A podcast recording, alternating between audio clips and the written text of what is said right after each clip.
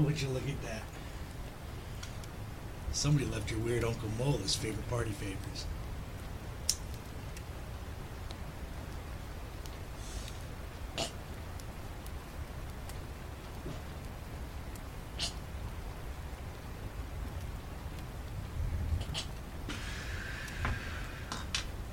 Oh.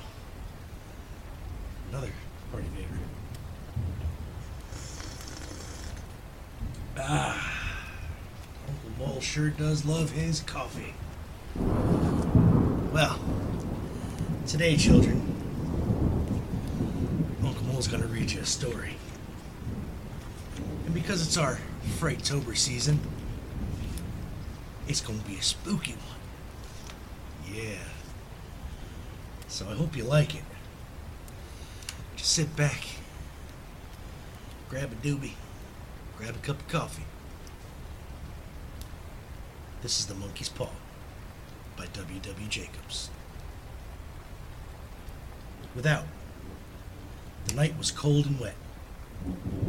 But in the small parlor of Laburnum Villa, the blinds were drawn and the fire burned brightly. Father and son were at chess. The former, who possessed ideas about the game involving radical changes, putting his king into such sharp and unnecessary perils that it even provoked comment from the white haired old lady knitting placidly by the fire. Hark at the wind, said Mr. White, who, having seen a fatal mistake after it was too late, was amiably desirous of preventing his son from seeing it. I'm listening, said the latter, grimly surveying the board as he stretched out his hand. Check. I should hardly think that he'd come tonight, said his father, with his hand poised over the board. Mate, replied the son. That's the worst of living so far out. Bawled Mr. White was sudden and unlooked for violence. Of all the beastly, slushy, out of the way places to live in, this is the worst. Pathways a bog, and the roads a torrent. I don't know what people are thinking about. I suppose because only two houses in the road are let, they think it doesn't matter. Never mind, dear, said his wife soothingly. Perhaps you'll win the next one. Mr. White looked up sharply, just in time to intercept a knowing glance between mother and son. The words died away on his lips, and he had a guilty grin in his thin gray beard. There he is, said Herbert White, as the gate banged loudly and heavy footsteps came toward the door. The old man rose with hospitable haste. Opening the door was heard condoling with a new arrival.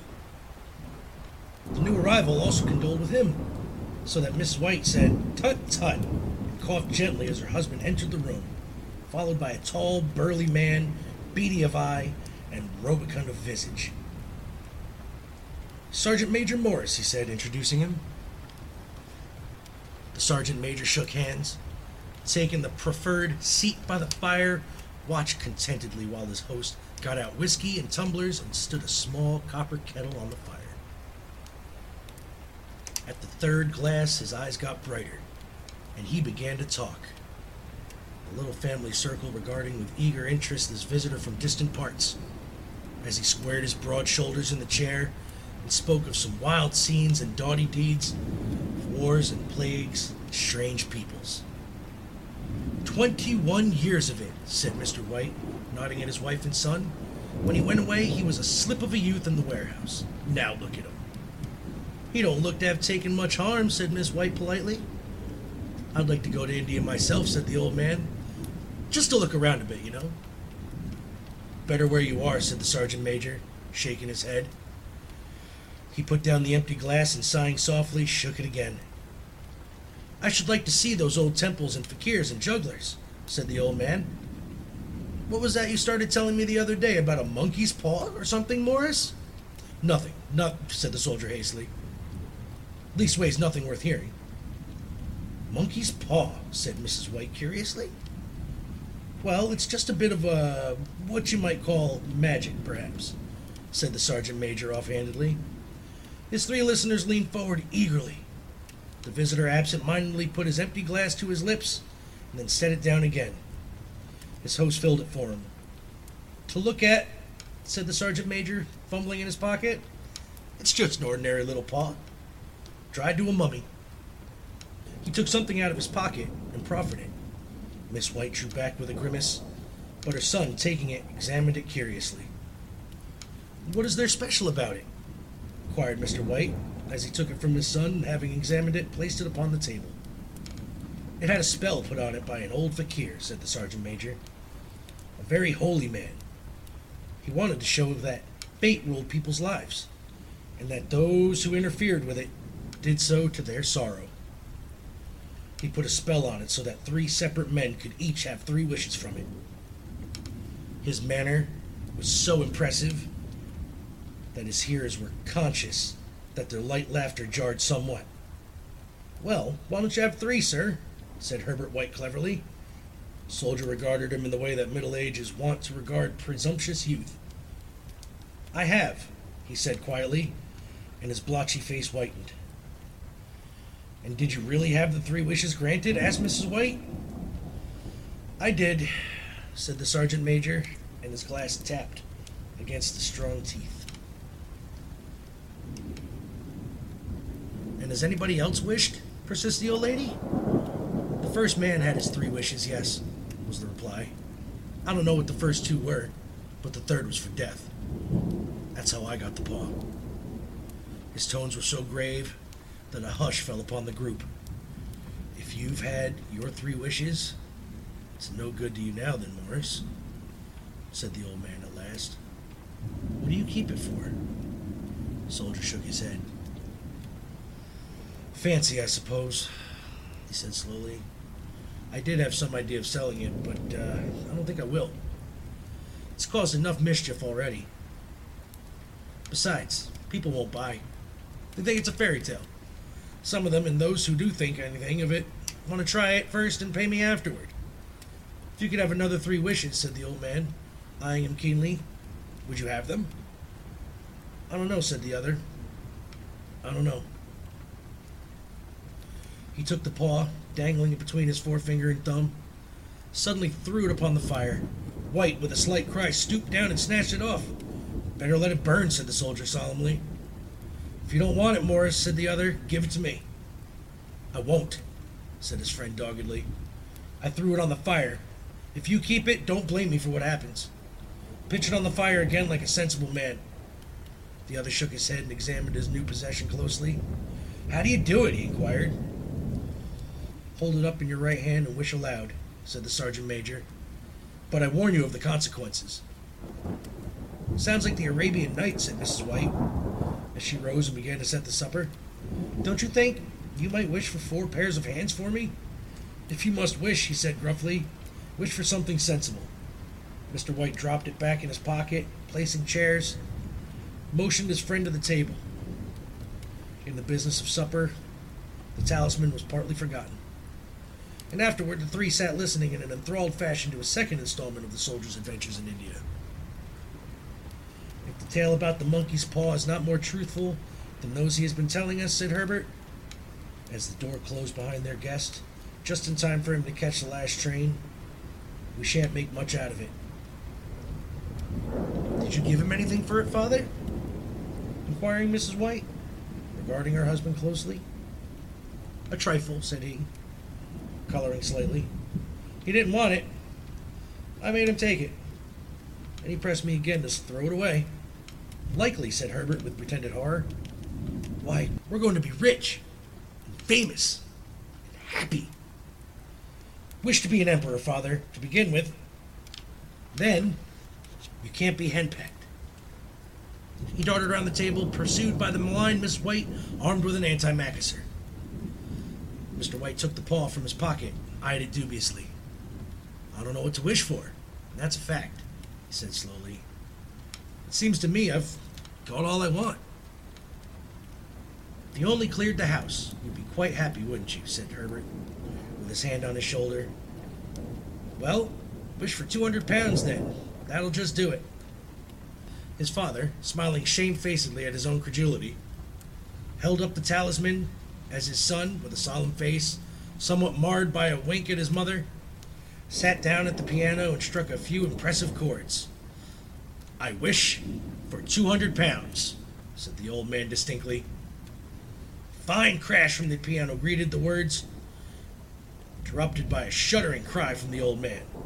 His wife and son ran toward him. It moved, he cried, with a glance of disgust at the object as it lay on the floor, as I wished.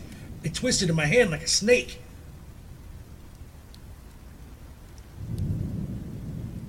I hate snakes.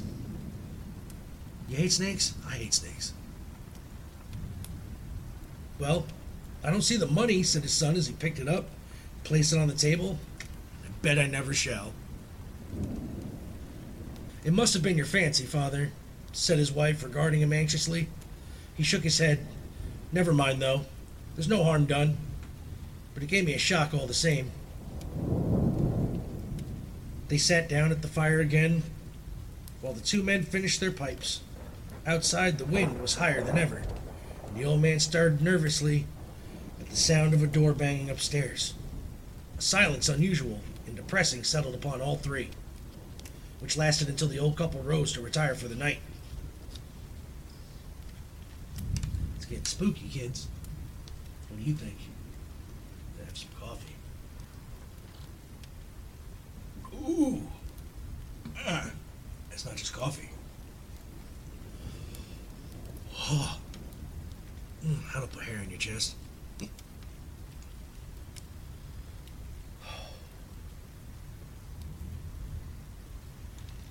I expect you'll find the cash tied up in a big bag in the middle of your bed, said Herbert, as he bade them good night, and something horrible squatting up on top of the wardrobe, watching you as you pocket your ill gotten gains.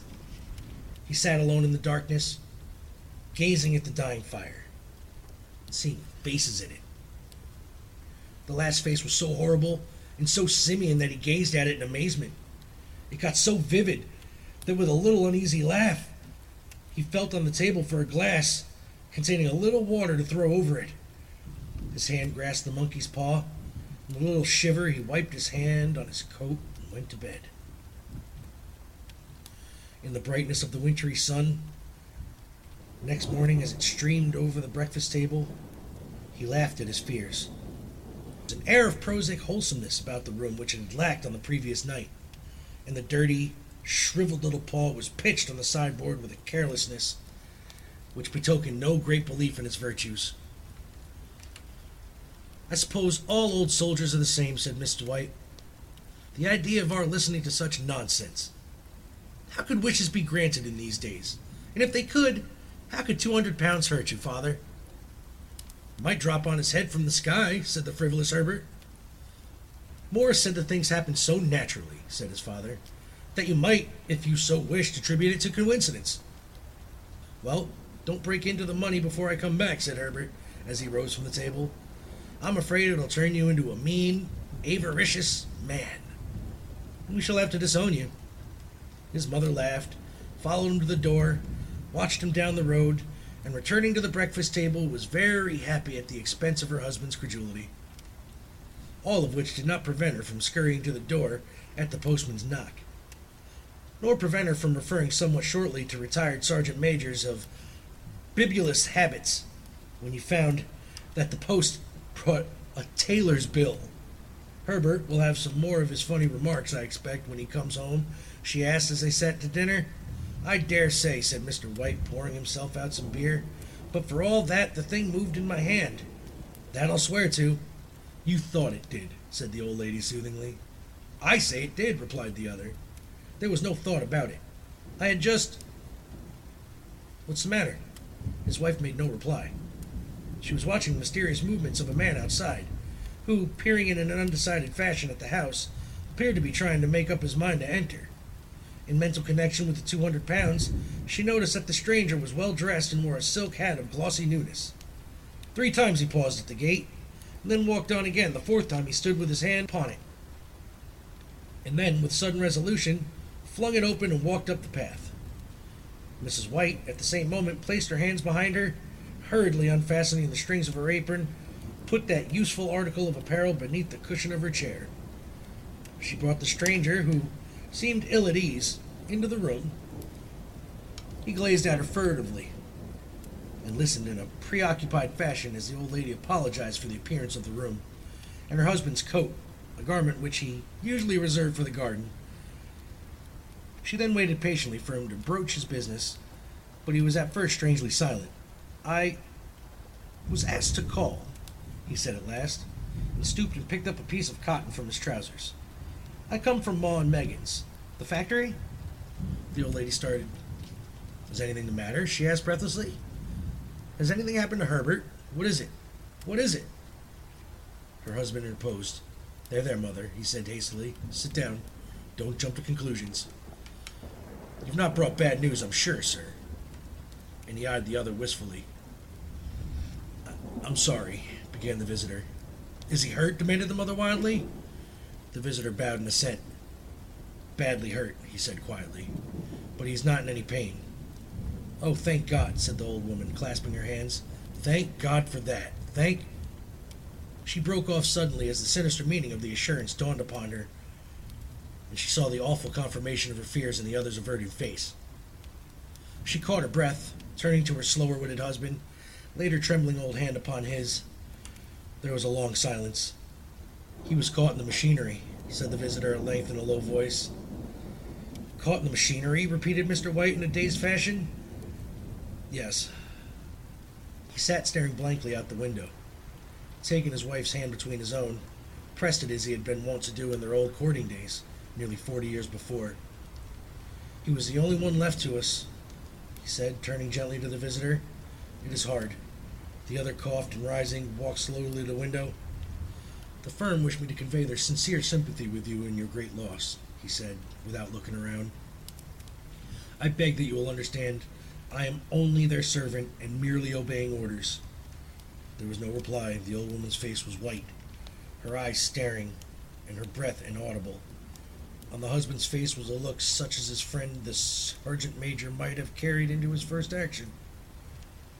I was to say that Maw and Meggins disclaim all responsibility, continued the other. They admit no liability at all, but in consideration of your son's service, they wish to present you with a certain sum of compensation. Mr. White dropped his wife's hand, rising to his feet, gazed with a look of horror at his visitor. His dry lips shaped the words, How much? Two hundred pounds, was the answer. Oh, shit. Unconscious of his wife's shriek, the old man smiled faintly, put out his hands like a sightless man, and dropped a senseless heap to the floor. In the huge new cemetery, some two miles distant, the old people buried their dead and came back to a house steeped in shadow and silence. It was all over so quickly that at first they could hardly realize it and remained in a state of expectation as though something else to happen, something else which was to lighten this load, too heavy for old hearts to bear. But the days passed, and expectation gave place to resignation the hopeless resignation of the old, sometimes miscalled apathy. Sometimes they hardly exchanged a word, for now they had nothing to talk about, and their days were long to weariness. It was about a week after that the old man, waking suddenly in the night, stretched out his hand and found himself alone. The room was in darkness, and the sound of subdued weeping came from the window. He raised himself in bed and listened. Come back, he said tenderly. You will be cold. It is colder for my son, said the old woman, and wept afresh. The sound of her sobs died away on his ears. The bed was warm and his eyes heavy with sleep. He dozed fitfully, and then slept until a sudden wild cry from his wife awoke him with a start. The paw! she cried wildly. The monkey's paw! He started up in alarm. Where? Where is it? What's the matter? She came stumbling across the room toward him. I want it, she said quietly. You have not destroyed it. It's in the parlor on the bracket, he replied, marveling. Why? She cried and laughed together. And bending over, kissed his cheek. I only just thought of it, she said hysterically. Why didn't I think of it before? Why didn't you think of it? Think of what? he questioned. The other two wishes, she replied rapidly. We've only had one. Was not that enough? he demanded fiercely. No, she cried triumphantly. We'll have one more.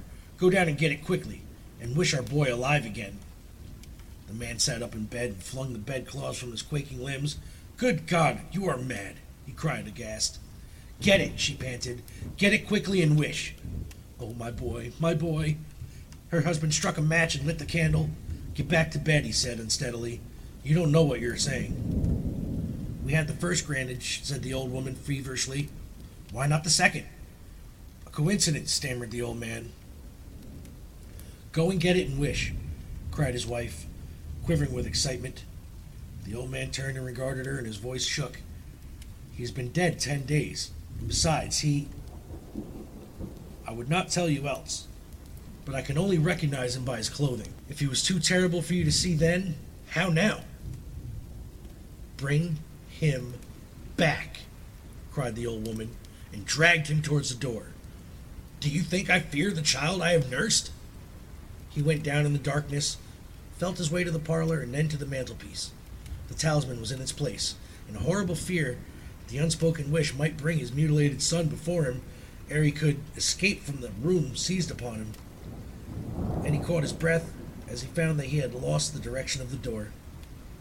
His brow cold with sweat, he felt his way round the table and groped along the wall until he found himself in the small passage with the unwholesome thing in his hand. Even his wife's face seemed changed as he entered the room. It was white and expectant. To his fears, seemed to have unnatural look upon it. He was afraid of her. Wish, she cried in a strong voice. It is foolish and wicked, he faltered. Wish, repeated his wife. He raised his hand. I wish my son alive again. The talisman fell to the floor, and he regarded it fearfully. Then he sank trembling into a chair as the old woman, with burning eyes, walked to the window and raised the blind. He sat until he was chilled with the cold, glancing occasionally at the figure of the old woman peering through the window. The candle end, which had burned below the rim of the china candlestick, was throwing pulsating shadows on the ceiling and walls, until with a flicker larger than the rest, it expired. The old man, with an unspeakable sense of relief at the failure of the talisman, crept back to his bed, and in a minute or two afterward the old woman came silently and apathetically beside him. Neither spoke, but lay silently listening to the ticking of the clock. A stair creaked, and a squeaky mouse scurried noisily through the wall. The darkness was oppressive, and after lying for some time screwing up his courage, he took the box of matches and striking one, went downstairs for a candle. At the foot of the stairs, the match went out, and he paused to strike another. And at the same moment, a knock, so quiet and stealthily as to be scarcely audible, sounded on the front door. The matches fell from his hand and spilled in the passage. He stood motionless, his breath suspended until the knock was repeated. Then he turned and fled swiftly back to his room and closed the door behind him. A third knock sounded through the house. What's that? cried the old woman, starting up. A rat, said the old man in shaking tones. A rat. It passed me in the stairs. His wife sat up in the bed listening. A loud knock resounded through the house. It's Herbert, she screamed. It's Herbert! She ran to the door, but her husband was before her, and catching her by the arm, held her tightly. What are you going to do? he whispered hoarsely. It's my boy, it's Herbert, she cried, struggling mechanically. I forgot it was two miles away. What are you holding me for? Let's go. I must open the door. For God's sake, don't let it in, cried the old man, trembling. You're afraid of your own son? she cried, struggling. Let me go. I'm coming, Herbert, I'm coming. There was another knock, and another, the old woman, with a sudden wrench, broke free and ran from the room. Her husband followed to the landing and called her appealingly as she hurried downstairs. He heard the chain rattle back and the bottom bolt drawn slowly and stiffly from the socket. Then the old woman's voice, strained and panting. The bolt, she cried loudly. Come down, I can't reach it. But her husband was on his hands and knees, groping wildly on the floor in search of the paw. If he could only find it before the thing outside got in. A perfect fusillade of knocks reverberated through the house, and he heard the scraping of a chair as his wife put down in the passage against the door. He heard the creaking of the bolt as it came slowly back, and at the same moment he found the monkey's paw and frantically breathed his third and last wish. The knocking ceased suddenly, although the echoes of it were still in the house. He heard the chair drawn back and the door opened. A cold wind rushed up the staircase, and a long, loud wail of disappointment and misery from his wife gave him courage to run down to her side and then to the gate beyond. The street lamp flickering opposite shone on a quiet and deserted road.